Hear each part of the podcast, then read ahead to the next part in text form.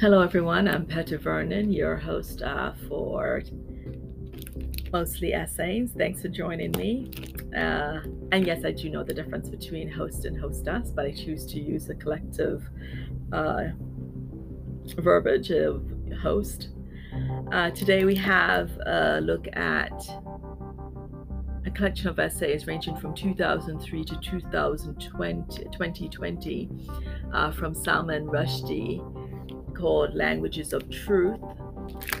Uh, Salman Rushdie has been described as a master of perpetual storytelling by the New Yorker. Uh, Neil Gaiman says of him, he's one of the greatest writers of our age, a giant of literature. Don DeLillo describes him as a master of the metamorphosis, transforming life, art, and language in the subterranean maze of his imagination. And Toni Morrison describes him as a legend. He's not only an enviable talent, it's uh, a revelatory mind displaying a profound knowledge of history, culture, human frailty, and triumph. And if you don't know about Salman, Rushdie. He's the author of 14 novels ranging from Grimus, Midnight's Children, The Satanic Verses, The Moor's Last Sigh, The Ground Beneath Her Feet, Fury, The Enchantress of Florence, uh, Luka, and The Fire of Life, etc. He's also a member of the American Academy of the Arts and Letters and a distinguished writer in residence at New York University, as well as the former president of PEN America Center.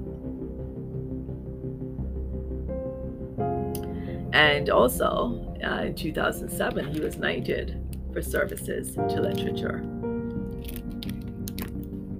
So today we'll have a look at an excerpt from his chapter, or his essay rather, called Gabo and I, highlighting uh, Garcia Marquez's fondness for the use of gross exaggeration.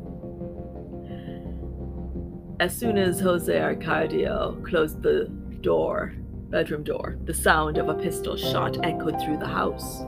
A trickle of blood came out onto the door, crossed the living room, went out into the streets, continued on in a straight line across the uneven terraces, went down steps and climbed over curbs, passed along the street of the Turks, and turned a corner to the right and another to the left, made a right angle at the Buendia's house, went in and under the closed doors, crossed through the parlor, hugging the walls so as not to stain the rugs, and came out in the kitchen where Ursula was getting ready to crack 36 eggs to make bread. Holy Mother of God, Ursula shouted. In this famous passage from the book 100 Years of Solitude, something utterly fantastic here is happening. There's a dead man's blood which acquires a purpose, almost a life of its own, even, and moves which moves along methodically through the streets of Macondo until it comes to rest at his mother's feet. The blood's behavior is impossible, yet the passage reads as truthful. The journey of the blood feels like the journey of the news of his death, from the room where he shot himself to his mother's kitchen, and its arrival at the feet of the matriarch Ursula Iguaran, which reads as high tragedy. A mother learns that her son is dead, and Jose Arcadio's lifeblood can and must go on living until it can bring Ursula the sad news. The real, by the addition of the magical, actually gains in dramatic and emotional force. It becomes more real, not less. Less is more, we are taught, but sometimes in these books, more is more and Garcia Marquez has a deep fondness for hyperbole, as can be seen from the passage I just quoted. 36 eggs to make bread, that's a lot of eggs. The same sort of numerical inflation is present in the celebrated description of Colonel Colonel's uh, Buendia Colonel Buendia organized 32 up, armed uprisings and he lost them all. He had 17 male children by 17 different women, and they were exterminated one after the other on a single night before the oldest one had reached the age of 35. He survived 14 attempts on his life, 73 ambushes, and a firing squad. He lived through a dose of uh, in his coffee that was enough to kill a horse. And most literary characters would be content with one or maybe two uprisings, a smaller family, maybe fewer wives, and not quite as many assassination attempts, and a more moderate dose of poison to swallow.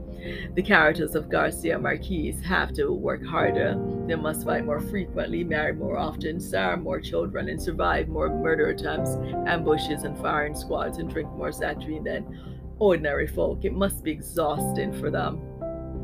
Reading the works of Garcia Marquez and the other writers I've discovered at com- um, compendium books, I found myself thinking in response to almost every page how much of their worlds I recognize from my own experience in India and Pakistan.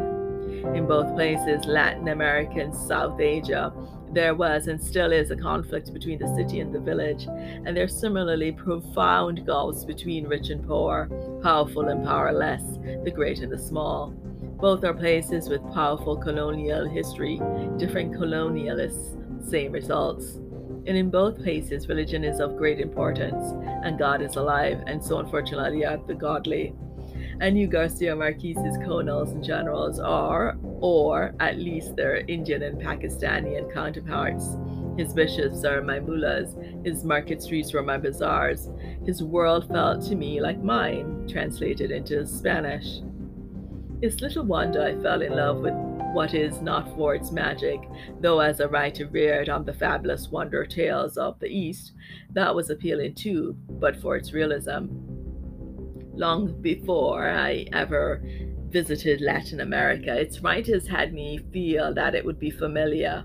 And when at last I did go to Nicaragua, Mexico, Colombia, Argentina, Chile, Peru, and Brazil, I thought, what do you know? These places are exactly as crazy as the writers told me they were, and they are, are crazy in the same way as my places are.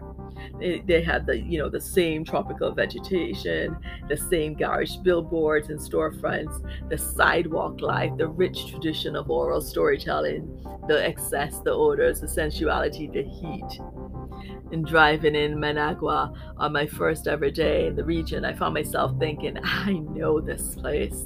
And that was partly because of Garcia Marquez and his colleagues, and partly because our worlds were and are genuinely alike. Garcia Marquez himself always asserted the realism of his work rather than its fabulism. I invent nothing, Garcia Marquez once told the BBC about his literary style. People always praise my imagination but I believe I'm a terrible realist. Everything I invent was already there in reality.